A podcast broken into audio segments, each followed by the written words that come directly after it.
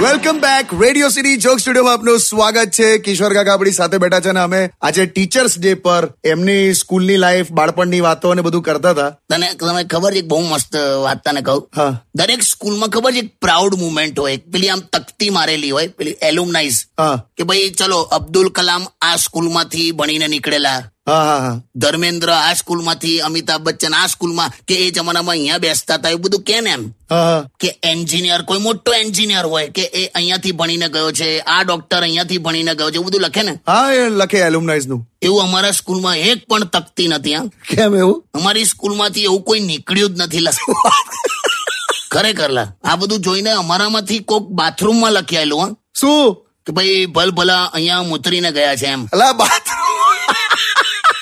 આવું લખાય આમાં ક્યાં ઇજ્જત વધેલા? શું વાત કરો છો? પણ તોય આમ કંઈક ઈગો સેટિસ્ફાય કરવા બોલો. એટલું વિચિત્ર સ્કૂલ હતી અમારી તો. બાપ રે કારણ વગરના બધા ગભરાઈ જતા હતા સ્કૂલમાં. એ એ દિવસો હતા. કેવા? કે ક્લાસનો મોનિટર બોર્ડ ઉપર આપણું નામ લખી કાઢે ને એટલે કારણ વગરની ગભરામણ ચાલુ થઈ જાય કે હમણાં ટીચર આવશે ને મારશે એમ. સાચી વાત છે. અને પછી ભાઈબંધોને બોલાવવા ઘરે જઈએ ને તો સૌથી પહેલા એના મમ્મી અને પપ્પા બહાર આવે.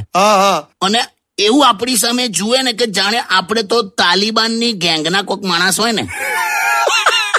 અને તને કહું એ એ લોકોને સતત એવું જ લાગતું હોય કે ભાઈ આપણા લીધે જ એમનો છોકરો બગડ્યો છે. સાચી વાત પણ મજા નહીં હતી એ લાઈફ તો. પણ એ મિત્રો અત્યારે હજુ સ્કૂલના મિત્રો જ્યારે મળીએ ને ત્યારે તમામ શિક્ષકોને બધાને અમે વંદન કરીએ છીએ યાદ કરીએ છીએ થેન્ક યુ કહીએ છીએ. બસ આમનો આમ જ આશીર્વાદ અમારા પર રાખજો. તમામ શિક્ષકોને રેડિયો સિટી તરફથી કિશોર કાકા તરફથી ખૂબ ખૂબ વંદન thank you so much happy teachers day to all of you And stay tuned with Radio City 91.1.